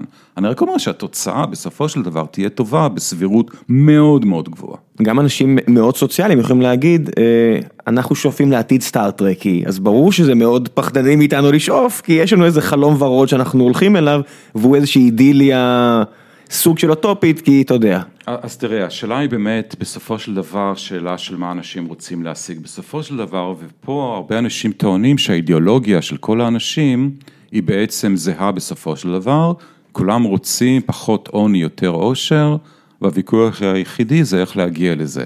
ואני לא בטוח בכלל שזה נכון, כלומר יכול להיות שזה נכון, אבל אם אני מנסה למצוא דבר אחד שמבדיל כלכלנים שמאל, שמאלניים לכלכלנים ימניים, זה סדר העדיפויות. ונראה, לפחות ככה זה נראה לי, שמה שמייחד כלכלנים שמאלנים, שמה שמעניין אותם יותר מכל דבר אחר, זה שוויון. ומה שמעניין כלכלנים ימניים יותר מכל דבר אחר זה רווחה אבסולוטית. ועזוב שנייה כלכלנים, אם אתה בא לפוליטיקאי שמאלני אידיאולוגי ואתה אומר לו תשמע, אני הולך עכשיו להעלות את הרווחה הציבור הכלכלית של כולם, אבל דע לך שבתהליך הזה השוויון, אה, אי שוויון יגדל. ומצד שני אני מציע לך אופציה אחרת שבה הרווחה הכלכלית של כולם תרד קצת, אבל השוויון דווקא יעלה. מה אתה מעדיף? אני לא בטוח בכלל שאותו פוליטיקאי שמאלני לא יגיד, תשמע, אני מעדיף שכולם יהיו יותר עניים, אבל העיקר שיהיו יותר שווים. כן. אני לא בטוח בכלל שזה לא תהיה התשובה שלו. בוודאי שלא, כמו שאני ו... לא בטוח אם הפוך, אם אני אגיד לך, אני יכול להביא עתיד סטארט-טרקי, שיש לך מכונות שמייצרות כל מוצר שאתה רוצה בלי עלות. ואני יכול לדאוג שיהיה לך בית איכשהו במקום שאתה רוצה בלי עלות, האם תקבל עתיד כזה? כי אני מייתר תחרות, כי בעצם אני אומר, כל דבר שאתה רוצה, אני אדע לספק לך אותו בלי שום עלות. כן, כן, אם כי אני רוצה להזכיר לך, תחרות זה לא מטרה, תחרות זה אמצעי. יש אנשים שרואים תחרות כמטרה. לא, לא, לא, לא, לא. מה פתאום? המטרה זה שכולנו נהיה בריאים ועשירים. מאושרים עזוב שנייה, זה יותר מסובך כן. מה זה מאושר, כן. אבל בוודאי שכולנו נהנה, המטרה היא שכולנו נהנה, ואתה יכול גם להגיד שגם לא נהיה, אה, שגם נהיה חופשיים, כן? זה מן הסתם בוודאי, לא צריך להגיד מן הסתם, מן הסתם זו אולי לא המילה הנכונה כאן, אבל בוודאי אני רוצה להיות חופשי ואני רוצה להיות עשיר. אם אתה מראה לי עתיד שבו אני אהיה חופשי ועשיר, אמ, אז סבבה. אני רק אומר שהדרך היחידה להגיע לזה זה דרך כלכלה חופשית, וקשה לי לראות את האמת איך אפשר להתווכח נגד זה. כלומר, תסתכל על המדינות המצליחות בעולם, זה כל כך... תראה כמה ריבים סביבך יש על שמאל ימין כלכלי כבר 100 שנים, מה זה קשה לך לראות? כן, נכון. אל תגיד שקשה לך לראות, כי נורא קל לראות איזה ריבים יש. קשה לי להבין למה זה קורה. זה משהו אחר. תראה, אני יכול להבין איך אנשים לפחות משכנעים את עצמם, כי אני אומר, תראה, תראה את דנמרק, למה לא מאמצים בישראל את המודל הכלכלי הדני? אבל בואו עכשיו נתחיל להתווכח, מה זה המודל הכלכלי הדני? יש הרבה מאוד אנשים שמסתכלים על דנמרק כעל מופת סוציאליסטי. רק כשאתה מסתכל על כל הדירוגים הבינלאומיים של חברות לא ישראליות שעושות את זה, דנמרק היא מדינה הרבה, הרבה, הרבה יותר קפיטליסטית מישראל. ואם בישראל היו רוצים לאמץ את, מדינ... את המדיניות הכלכלית של דנמרק פה, היה נשפך כאן דם ברחובות. כי זה היה נחשב לסופר קפיטליסטי מטורף. תחשוב שהוועדים היו יכולים להשבית את המדינה.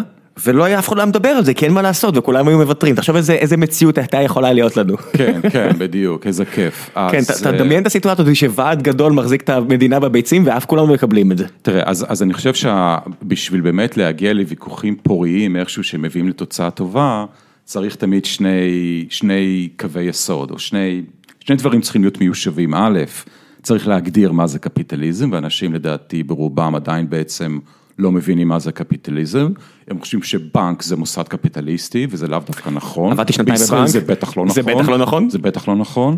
והדבר השני זה שצריך להבין מה קורה סביבנו, מה זה דנמרק, מה זה שווייץ, מה באמת המדיניות הכלכלית שקיימת במדינות האלה. אני חושב שברגע שמבינים את שני הדברים האלה, הדברים יתקדמו הרבה יותר טוב. בדרך כלל, באופן כללי ידע זה מקור טוב לקרקע. ידע זה התחלה טובה לכל כן. דבר. בוא נעבור בשלב הזה אה, לחלק אה, הבא בפרק וזה שאלות מה... שאלות מהקהל, יש לנו בפורום החיים עצמם של גיקונומי, אנחנו נותנים אה, לקהל בעצם הזדמנות קצת טיפה להיות מעורבים, אנחנו חושפים את זהות האורח 12 שעות או משהו כזה לפני, ברגע שציינתי שאתה מגיע, היו פה איזה 120 אנשים שמאוד שמחו שהגעת, מן הסתם לא נענה על אה, יותר מדי שאלות כי אני אותך ככה בודק בטלפון, אני לא רוצה להטיש לך. רגע, בשביל האגו שלי 120 זה טוב או רע?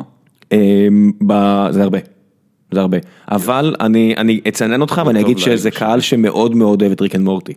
אז אני מרגיש שפשוט בחרת בנושא ש... אני חושב שזה לחלוטין לגיטימי להשתמש בריק ומורטי ככלי להנאה עצמית. אם ככה אז הכל בסדר. הנאה בעין וגם כן. באלף. אמ, יובל גולדשטיין שואל, אה, הוא רושם באנגלית, my question is what is my purpose? ואני חושב שזה מתקשר ל... לצעצוע שיש שם בשולחן מולך. אני מקווה שזה יותר מאשר להעביר את החמאה. אה, כן, אה, למי שלא מבין את החילופי הדברים שהיו פה.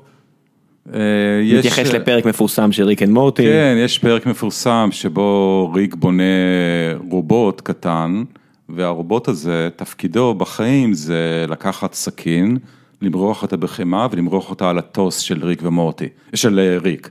רק שריק, מאחר שהוא היצור החכם ביותר בגלקסיה, או לפחות היונק החכם ביותר בגלקסיה, אה, בלי לשים לב, או אם לשים לב, נתן גם, נו, תודעה לרובוט הקטן הזה. והרובוט שואל אותו, מה, מה מטרתי בעולם הזה, מה, מה, מה תפקידי? אז הוא אומר לו, אתה מעביר את החמאה, והרובוט אומר, oh oh, fuck.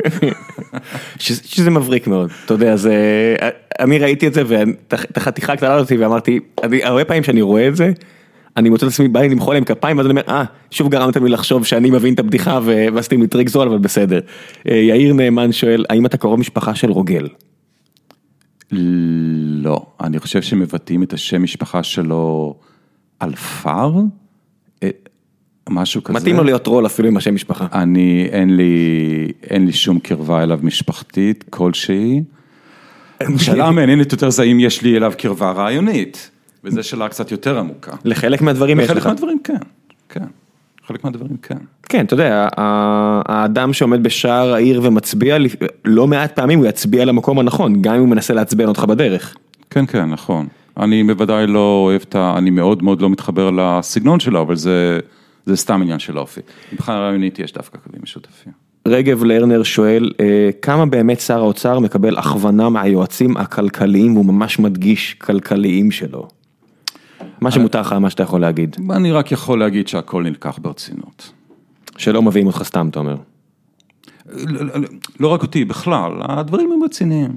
כן. זה לא, זה לא חלטורה לאף אחד. דיברנו מעט לפני השידור על אה, אה, אה, מפגשים שלי ושלך עם אה, אנשי משרד האוצר ושנינו הסכמנו שמדובר באנשים הרבה יותר רציניים, מה שמנסים לצייר אותם הרבה פעמים אה, ולהלעיג אותם בחוץ. כמו שאני תיארתי את זה, ואני אחזור על דבריי, מה שאמרתי מחוץ ל... כשלא הקלטנו ואתה יכול לאשר, יש הרבה כוונות טובות, רצינות ואינטליגנציה. ככה אמר. אה, נדב פרלמן שואל, מה דעתך לגבי הנגיד הראוי לבנק ישראל ומה הוא צריך לעשות? אני חושב שפה התשובה היא בבירור שצריך להפסיק את הקטע הזה של הדפסת שקלים בצורה סיטונאית בשביל להחליש את השקל כדי לעודד את הייצוא, אני חושב שזה לחלוטין לא נכון, כלכלית, זה גם לא מוסרית, זה בפירוש אה, העדפה של קבוצה אחת בציבור על חשבון קבוצה אחרת. אני, אני הנהנה. אתה יודע, אני משלם משכורות בדולרים, אני כן, הנהנה. כן, כן, זה מעניין. תראה, מבחינה היסטורית, מי שדואג מזה שהשקל יתחזק ולכן זה יפגע ביצוא או יפגע במדינת ישראל, אני מציע להסתכל על ההיסטוריה, ההיסטוריה היא מורה מאוד מאוד טוב. כשמסתכלים במהלך, בטח בשנים מאז מלחמת העולם השנייה, מדינות כמו שווייץ וגרמניה המערבית ובתקופות מסוימות ארצות הברית וכולי וכולי, אה, יפן. המדינות האלה, הייצוא שלהם התחזק והתחזק והם הפכו למעצמות ייצוא ובד בבד המטבע שלהם גם הוא התחזק. הדברים האלה הולכים ביחד למרות שזה, לא, למרות שזה נשמע אולי טיפה מוזר והסיבה היא שהסיבה שהייצוא גדל והסיבה שהמטבע מתחזק, כולם, שניהם נובעים מאותה סיבה בסיסית, שהכלכלה היא חופשית. בכלכלה, ברגע שהכלכלה היא חופשית והיא פורייה ויש אינובציה והממשלה לא עוצרת את האינובציה ואנשים חופשיים ליזום ולמכור ולעשות, יש שגשוג. השגשוג מוביל לייצוא, כי אנשים יכולים לייצר מוצרים שהעולם מתעניין בהם, והמטבע מתחזק כי המדינה מתעשרת. מה לעשות, אתה, לא יכול ליהנות משני, לקחת את המקל בשתי הקצוות, גם להיות מדינה מצליחה וגם לשמור על uh, מחירים נמוכים מאוד. כן, עכשיו, אני לא כמובן, כשמשרטטים את הקווים של היבוא והייצוא, הם הולכים ביחד, והשאר חליפין, או המנגנון שמשלב ביניהם, בסדר. זה מורכב. כל זה נכון, זה מורכב, אבל תסתכלו על ההיסטוריה, תסתכלו על המרק הגרמני, ותסתכלו על הייצוא הגרמני, הם שניהם עולים למעלה. אגב, תשמע, אם העוגה מספיק, אם אתה מגדיל את העוגה. אם אתה אופה עוד עוגות, אז זה עובד. אגב, אם אתה רוצה רק לחלק את העוגה הקיימת, אז מתחיל להישבר הסיפור הזה. כן, גם מישראל, ממש לפני כמה ימים ראיתי את הדוח החדש של מכון הייצוא, והייצוא הישראלי פורח. הייצוא הישראלי פורח, למרות שהשקל לא נחלש, והוא פורח בגלל שאנחנו עושים מוצרים שהעולם ממש רוצה. אנחנו עושים כימיקלים מצוינים ותרופות מצוינות קצת פחות עכשיו, כן, בגלל טבע. אני לא יודע כמה טבע עשתה, כן. ונשק ותוכנה וכולי וכולי. אנחנו עושים דברים שהעולם מתעניין בהם. כן, זה תמיד, תמיד טוב שיהיה לך מוצר טוב. כשיש לך מוצר טוב, המנכ"ל הרבה, הרבה יותר קל לעבודה שלו. כן, ואני חייב, לפני שאתה עובר לתשובה, לשאלה הבאה, אני חייב במאמר מוסגר, רק לחשוב איך היינו נראים אם היה כאן משטר כלכלי טוב יותר. אם תחת המשטר הכלכלי הנוכחי אנחנו מצליחים לשגשג פחות או יותר כמו שאנחנו משגשגים, רק תחשבו איך היינו נראים אם היינו במשטר, במשטר כלכלי שוויצרי או דני, היינו מדינה מדהימה. אני חושב שאני לא מוותר על התקווה הזו, לא יודע אם אפשר, בוא נגיד מתי זה יקרה. אין טעם לוותר. רינת אה, אשכנזי שואלת, אה, האם היה ממליץ לכלכלן בתחילת דרכו להיכנס לשוק ההון, והאם הוא סבור שהרגולטור חונק את השוק? החונק זה עם אה, מירכאות. השאלה השנייה הרבה יותר פשוטה, רגולטור בוודאות חונק, סליחה, היא מדברת על שוק ההון או שוק בכלל? אני חושב שהיא מתייחסת לשוק ההון, והשאלה הזאת חייבת להתפצל לבורסה הישראלית והבורסה הזרה, היכולת שלי לסחור בבורסה זרה. תראה, אין שום ספק שהרגולטור חונק את השוק, אני לא חושב שיש על זה ויכוח למען האמת כיום בישראל, יש ויכוח איך לתקן את זה, אבל אין ויכוח, תראה, אני, אני, אני, אני אקח דוגמה טיפה רחוקה בשביל לא להסתבך עם אף אחד, אבל בארצות הברית, גם כן הרגולציה הפיננסית עלתה אין ספור דרגות בשנים האחרונות, ואחד התוצאות היא שהמון המון ברוקרים קטנים בארצות הברית נמחקו, והבנקים הגדולים שפשטו כמעט רגל במשבר 2008, רק הפכו להיות לגדולים יותר, חשובים יותר, מנופחים יותר, עשירים יותר, ובמשבר הבא האסון יהיה גדול יותר. רגע, אבל הברוקרים הקטנים לא נמחקו מסיבות של פשוט, אתה יודע, שכל הבורסה, החגיגה הזאת לא נפסקת. מה האינטרס שלי אה, ללכת עם ברוקר כשאני פשוט יכול לקחת אה, רגע, אתה- מדד מחכה ויאללה בוא נ... אתה בוא- צודק, אם אם כן, יש סיבות לגיטימיות למה הברוקרים חטפו מכה. כן, כן, אם, אם כי בהיסטוריה, כשהשוק האמריקאי פרח, לא ראית היעלמות של ברוקרים קטנים, אלא ראית יותר ברוקרים אבל קטנים. המידע, כי המהפכת המידע פה, אתה. דווקא ככל שהשוק עשיר יותר, יש גיוון גדול יותר, ויש לאנשים יותר אומץ לעשות דברים שהם לא עשו עד היום. כן, אבל יש מכשירים פיננסיים היום, אתה יודע, שאני אוכל להצמיד את קרן ההשתלמות שלי, מתנה שאני מקבל מהמדינה, לא יודע אם מגיע לי המתנה הזו או לא, אבל המדינה מביאה לי מתנה, קרן השתלמות, לא ממוסה, היכולת שלי עכשיו לקחת, להצמיד אותה ל-S&P 500, במינימום עמלות, ואני לא רוצה להתעסק עם ברוקרים ישראלים, היא קיימת משהו שלא היה קיים לפני כן, כן, אני לא כל כך מדבר כרגע על ברוקרים ישראלים, אני מדבר על ברוקרים אמריקאים. הקלאסיים. כן, הקלאסיים. ששם בגלל ה... תראה, זה קרה גם המח- בישראל. אבל המכשירים הגיעו משם, כל המכשירי... בישראל זה אה, קרה למנהלי כספים, אבל אני לא רוצה להיכנס לזה, כי זה יותר מדי קרוב לתחום העיסוק שלי. הבנתי, fair enough, אז בוא בוא נמשיך. אמ, רגע, אז רק בנוגע ל... האם היית ממליץ לכלכלן בתחילת דרכו להיכנס לשוק ההון? מה שהיא שאלה? זה נושא שעדיין אה, רלוונטי אני ומעניין. חושב שזה רעיון מצוין, אני חושב שאפשר ללמוד המון המון בתור כלכלן בשוק ההון, מכל מיני דברים, לא רק בכלכלה, אלא בכלל בשירות של לקוח וכולי וכולי. צריך רק לשים לב שיש לפעמים הרבה הבדלים בין כלכלנים אקדמיים לבין כלכלנים שעובדים ככלכלנים בשוק ההון, וזה לא לאותה מטרה, וזה לא אותה עבודה, אבל כשלב בקריירה, כעוד דבר שכדאי ללמוד עליו ולקחת ממנו ניסיון, אני חושב שיש בזה הרבה ערך. מסכים. אה, איליה לוי שואל, זה לא הבחור שרץ עם פייגלין? אה, התשובה היא כן. כן, והסכמנו לפני הפרק שנדבר פחות על העניין הזה, או בכלל לא, כי אמרתי לו שכבר, אה, משה כבר היה פה כמה פעמים, וכבר אה, חבר'ה אחרים מהמפלגה, ואני מרגיש שהיה לנו דברים אחרים לדבר עליהם, אלא אם כן אתה רוצה להתייחס למפלגת כן, אני זהות. רק אגיד בחצי משפט שהסיבה שאני מפלגת זהות, שזו מפלגה מאוד מאוד ליברלית, חברתית וכלכלית, וזה מה שמעניין אותי. אמ, עודד שואל, האם אתה יכול לשער מה קרה לסבתא של מורטי, או כלומר, מה הסיפור המקור של ריק? אם יש לך איזושהי תיאוריה? אני, התיאוריה שלי היא תיאוריה מאוד מאוד בסיסית ופשוטה. תראה, האמת שאין לי תיאוריה, חוץ מזה שאני חושב שהטראומה הזו הייתה כל כך גדולה, שהוא היה חייב לשכנע את עצמו ששום דבר לא חשוב ושום דבר לא משנה וכולנו באין ספור ממדים וכולי וכולי, רק ככה הוא הצליח, אני חושב, להשקיט את המוח שלו מהטראומה הגדולה שקרתה לו.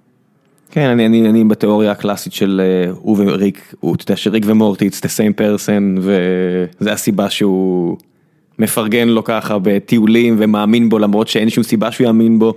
ואתה יודע, כשאתה עושה משחקים, משחקים בזמן וכל הפרדוקסים האלה, נורא קל להגיע לפתרונות האלה, וזה נראה כאילו הם, הם רוצים שתחשוב ככה, לא יודע אם הם ישלימו את ה... זה, את משהו, הרי ש- הארק הזה. כן, זה משהו שקיים הרי בהרבה מאוד סדרות, אם אתה רואה ב... לא יודע, עולם משחקי המערב. הכס, ווסט וורד, משחקי הכס, לראות דמות באחת, ואז לראות דמות אחרת, ואז להבין שמשחקים פה עם ציר הזמן, וזה בעצם אותה דמות, ובעצם ראית את ההתפתחות שלה משני הצדדים, זה כלי נרטיבי מאוד מאוד אה, חזק. ואני משער ש- ש- שאני רואה את דן הרמון מספר על איך לספר סיפור, אני רוצה לקבל הנחה שהוא ישתמש בכל כלי שיש לו כדי להביא לך אגרוף כמה שיותר חזק לבטן וזה מתחיל כבר לגרום לי לחשוב ש... אני מתחיל כבר להסתכל על אגרופים באים מה שנקרא. הסרטון יוטיוב הזה שבו הוא מסביר איך לספר סיפור, כל בן אדם צריך לצפות כל. ביוטיוב הזה. אין- אין כמעט- זה פשוט יוטיוב מבריק, הבן אדם הוא בלי שום ספק גאון, והיוטיוב הקצר, מאוד קצר, זה לדעתי זה עשר דקות בקושי, מאוד מעניין, כן. אני מאוד אשים, מעניין. אני אשים לינק כי לא משנה מה אתם עושים בחיים שלכם, היכולת לספר סיפור ולחשוב על דרך אה, לתכנן את זה, היא, היא כלי מאוד משמעותי. ואחרי זה גם מעניין לקחת פרקים של, אה, הפרקים היותר טובים של הסדרה, ולראות איך זה מיושם בעצם בפרק. אה, ביוניטי זה ממש, אה, טוב אוקיי. בוא נלך על שתי שאלות אחרונות ולא. נמשיך את היום שלנו. עידו שואל, הוא שואל איך ליברטריאנים, אבל אני אשאל את זה, כי אמרת שאתה לא אוהב את המילה, אז אני אשאל איך ליברלים אה, מסתדרים בנושא הסביבתי. הוא אומר, הוא ראה את הפרק הראשון של דרטי מאני, סדרה בנטפליקס, אה, והתפוצץ לו המוח, וגם חיזק את התהיות שהיו לו בנוגע לנושא. זו שאלה רחבה, תראה, אה, אה, הצורה הקלאסית של ליבר... שליברלים אה, מתמודדים עם השאלה הזו, לפחות חלקית, זה שתראה, כשאתה בעל מפעל ואתה מזהם נחל, אתה... בעולם שכל הנחלים וכולי וכולי זה רכוש פרטי, שזה עולם אגב אפשרי, אז בוודאי שאין בעיה, אתה פוגע ברכוש הפרטי של מישהו ואותו בן אדם ילך לבית המשפט ויתבע אותך. ואני רוצה, לה... אתה יודע מה, בוא, אני, אני, אני, אני, אני, אני אנזל את זה בצורה אחרת. אדם יכול לקנות את הנחל כי יותר משתלם לו לשים שם מפעל ולזהם אותו ולהגיד בסדר, אני, אני, אולי יש הרבה אנשים שצריכים את המים, הוא יגיד בסדר, אני אקנה את הנחל מבחינתי שהם יתפגעו, אבל אני רוצה לזהם בו.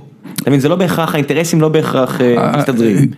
תראה, אם יש לך מדינה שיש בה רק נחל אחד, זה בעיה, מצד שני אם זו מדינה שיש בה נחל אחד, המחיר של אותו נחל, קרוב מאוד לוודאי, יהיה הרבה יותר גבוה מהעלות של לטפל בשפכים כמו שצריך. ואז יש את העניין של שחיתות, כי בעולם מושלם, המחיר באמת מייצג את המחיר כלכלי ראוי, והמעבר הזה בין... רכוש המדינה לרכוש פרטי, עובר דרך כל כך הרבה pitfalls אפשריים. ברגע שאתה מכניס שחיתות כל המודלים נופלים, אבל אני אתן דוגמה היסטורית, אני רואה שאנחנו קצרים בזמן, ממש בדקה שתיים.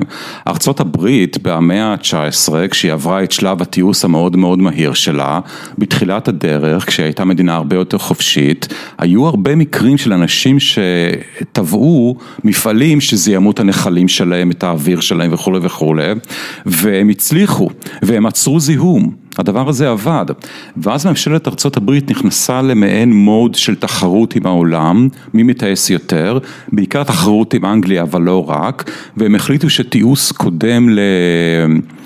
לזכויות קניין או וואטאבר, והתחילו להטות את המערכת המשפטית כדי שאנשים יוכלו לזהם, ומשם התחילה הבעיה. משם התחילה הבעיה. כשהכלכלה הייתה חופשית לגמרי בארצות הברית, בחלקים מסוימים של המאה ה-19, השוק החופשי, הקטע שבו אסור לך לפגוע ברכוש של אדם אחר, דווקא היווה ביקורת, או לא ביקורת, אמצעי נגד. אמצעי נגד סביר לתיעוש המזהם. ונקודה אחרונה אחרונה היא, שתראה, מי הם המדינות המזהמות ביותר בעולם היום? כל המדינות המפגרות, מזרח אירופה כשהיא הייתה עדיין תחת השלטון הסובייטי, רוסיה עצמה, סין עד לאחרונה. מי שמייצר הכי הרבה זיהום זה עדיין האמריקאים. אפילו פר, אני חושב שפר קפיטה וגם כמדינה. הם פשוט זורקים את זה במדינה אחרת. תסתכל על איכות האוויר בארצות הברית. נכון. העניין הוא שכשאתה עשיר יותר, אתה יכול להשקיע בדברים האלה יותר. או שאתה מעביר את הזבל למקום אחר. או שאתה מעביר את הכסף, אפילו אז, אתה יודע, אחד הדברים, יש ביקורת מוסרית על זה שנניח מדינות המערב סוגרות את המפעלים המזהמים באמת אצלם ופותחים אותם בהודו. מה, להודים לא אכפת לכם? וזה לא עובד ככה, להודים אין בעיה עם אוויר מזוהם, להודים יש בעיה עם זה שהם מתים בגיל 40 מדיזינטריה, כי אין להם מים נקיים. הם חייבים לעבור את השלבים הכלכליים האלה עד שהם יגיעו לשלב שבו יהיה אכפת להם שהם נשימים אוויר כזה שאם הם נשימים אותו במהלך כל החיים אז בגיל 80 הם יקבלו סרטן ריאות, הם מתים בגיל 40 מדיזינטריה. כן, הגיל הממוצע שם נמוך בדיוק מסיבות כאלו בין השאר. כן, אז זה שאתה מעביר לשם את המפעלים המזהמים, אתה עוזר להם למרות שזה נשמע לא נכון. כי אתה עוזר להם להגיע לרמת העושר שבו הם לפעמים לאט לאט יכולים לקדם את הבריאות שלהם ואת רמת החיים שלהם לשלב כזה, שבו בכלל יעניין אותם שהאוויר שלהם מזוהם או לא מזוהם. היה לפני הסיום, אני אגיד, היה פה מחוץ למשרד מול הסינמטק, היה איזה מיצג, לא זוכר איזה ערוץ טלוויזיה, עשה אותו, שם ערימה של בגדים ולא הבנתי כל מה שעברתי הביתה, הסתכלתי, אבל מתברר זה היה כאילו איזה מין מחאה נגד בנגלדש או לא יודע מה, ובאחד, זה היה במשך שבוע ימים, ובאחד הפעמים שעברתי ליד ערימת הבגדים הזו, בדיוק שמעתי באוזן אה, פרק של איקונומיסט שמספר על כמה אה, בנגלדש זה מדינה מופלאה, כי הם מוציאים את עצמם, הם bootstrapping themselves מהרצפה, כי הם, הם עוברים איזושהי עכשיו כברת דרך של עבודות בזויות וזיהום אוויר, אבל הם בכיוון הנכון, כי הם גם דואגים לכל הפליטים מבורמה, והם עושים המון דברים שהם נכונים, ואם תיקחו מהם את הטקסטיל עכשיו, אתם בעצם לא נותנים להם שום סיכוי, כי הם לא נותנים להם משהו אחר. והסתכלתי על זה, בזמן שראיתי את ערימת בגדים, בדיוק הקול הבריטי הענוג של האקונומיסט מסביר לי את התהליך, אמרתי איזה עולם. הקטע הזה של מחאה נגד סדנאות יזע הוא פשוט מטורף, הוא כל כך לא מוסרי, הוא כל כך לא... הוא כרוך בכל כך הרבה חוסר הבנה. היו סדנאות יזע גם באנגליה, גם בארצות הברית, גם בישראל. רק שלאט לאט יצאנו מזה כי רמת החיים עלתה, אין, אין, אין, אין קיצורי דרך. אם אתה לוקח להם את סדנאות היזע, את המקום שהם עושים את הבגדים האלה בתנאי עבודה שבעינינו נראים מאוד קשים, זה לא שבמקום זה הם עכשיו הולכים לעבוד במפעל ממוזג משמונה עד תשע, הם לא הולכים לפארק המים בשפיים, לא כלום, הם פשוט גולשים לעוני הרבה יותר כבד, אין קיצורי דרך. אה, אז לפני שנסיים, ניתן לך את הבמה אה, להמליץ או לקדם כל דבר שאתה רוצה, אין לי רגולציה, תעשה מה שאתה רוצה, אז יש אה, את הספר שעכשיו שמת מולי אם אתה מעוניין לקדם אותו, או את ההרצאות שלך בפאנזינג. לא, האמת שיש כאן איזה קטע סדנות יזע, אז הבאתי לך את זה בתור מתנה, שתקרא אותו. לא חשבתי אפילו על לקדם את זה, אבל מאחר שאתה אומר לי את זה עכשיו, כן. אז כן, אני אקדם אותו. לפני בערך שבועיים, רותם סלע, או בית ההוצאה סלע מאיר, פרסם ספר בעברית שנקרא מדריך לא פוליטיקלי קורקט לקפיטליזם, שזה מהדורה ישראלית ועברית של ספר שנכתב על ידי כלכלן אמריקאי בשם דוקטור רוברט מרפי, שמתאר בצורה לדעתי מאוד מבדרת, מאוד מתומצתת, מאוד יפה, את העקרונות של הקפיטליזם הטהור. וכל מי שמתעניין בדברים האלה, מאוד מאוד מומלץ לקרוא את הספר הזה, לקנות אותו, ספר מאוד כיף לקרוא אותו. אז אני אשים אה, לינק, אני אחפש לינק לספר, או פשוט הולך להצטלם איתו בקאבר שלה אם אתה רוצה, אה, וקצת קידום עצמי, משהו בא לך לקדם, ההרצאות שלך ב Funzing, בכל זאת ככה, זה היה אני. העברתי עכשיו את ההרצאות האלה לאנגליה ולניו יורק, ושם? הם לא, כן. אז, איך אה, קרה? אה, כי אתה מוצא... לא, כי תראה, עדת מעריצים יש לסיפור הזה גם בלונדון וגם בניו יורק. הייתי עושה את זה במדינות אחרות, אבל יותר קל לי עם אנגלית מאשר עם כל שפה אחרת. הקהל שונה? לא, לא, אה, סליחה, אני, אני חייב להגיד, הייתי עשיתי את ההרצאות האלה עד עכשיו, שלא בישראל, רק בלונדון. בלונדון היה קהל מאוד דומה, אה, 20 פלוס. אה, גברים בעיקר? אני חושב שאחוז הנשים בלונדון היה טיפה יותר גבוה מאשר אחוז הנשים שאני רואה בדרך כלל בהרצאות שלי בישראל, אבל אולי דמיינתי את זה. אולי בגלל שרציתי לראות את זה, לא יודע, אבל אה, אני חושב שהקהל הוא דומה מאוד בגדול. אוטוטו יש לי הרצאה בברוקלין, שזה ממש מעוז שמאלני, אז נראה איך זה ילך שם. מצחיק, אתה יודע, אני שומע את זה הרבה, אבל זה רק חתיכה קטנה מברוקלין. נראה.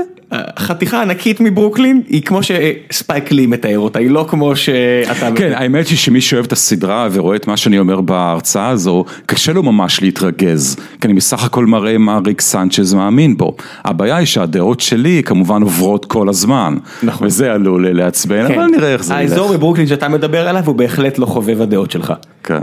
טוב, חבר'ה, אה, אתה יודע מה, לפני שאני רק נסיים, אני רק אתן את ההמלצה שלי, אה, סדרה בנטפליקס בשם Wild Wild Country, על כת הרג'נישים, אה, אושו, באורגון, זה נשמע, אני, אני באתי לזה מציפיות נורא נמוכות, כי אנשים ראו, ראיתי שאנשים התלהבו, אמרתי, טוב, זה לא סדרה, זה לא נשמע נושא כזה מעניין, וישבתי לראות את זה עם אשתי, ואני יכול, עכשיו שעומדים לסיים לראות את זה, זה סדרה מבריקה. זו סדרה מבריקה, היא ערוכה בצורה מדהימה, היא מבוימת בצורה נהדרת, הסיפור, אני לא יודע אם הוא כל כך טוב בגלל שהסדרה כל כך טובה, אבל זה משאיר אותך לחשוב על כל כך הרבה נקודות של חופש אישי ושל מה הגבולות בין רגולטור לתושב, לאזרח, ומה זה כל המושגים האלה והרעיונות האלה, וזה באמת המלצה מאוד מאוד חמה מהצד שלי, לכו לראות. זהו, גלעד, תודה רבה רבה רבה שהגעת הבוקר. תודה רבה שהזמנת אותי. חבר'ה, נתראה בשבוע הבא, ביי ביי.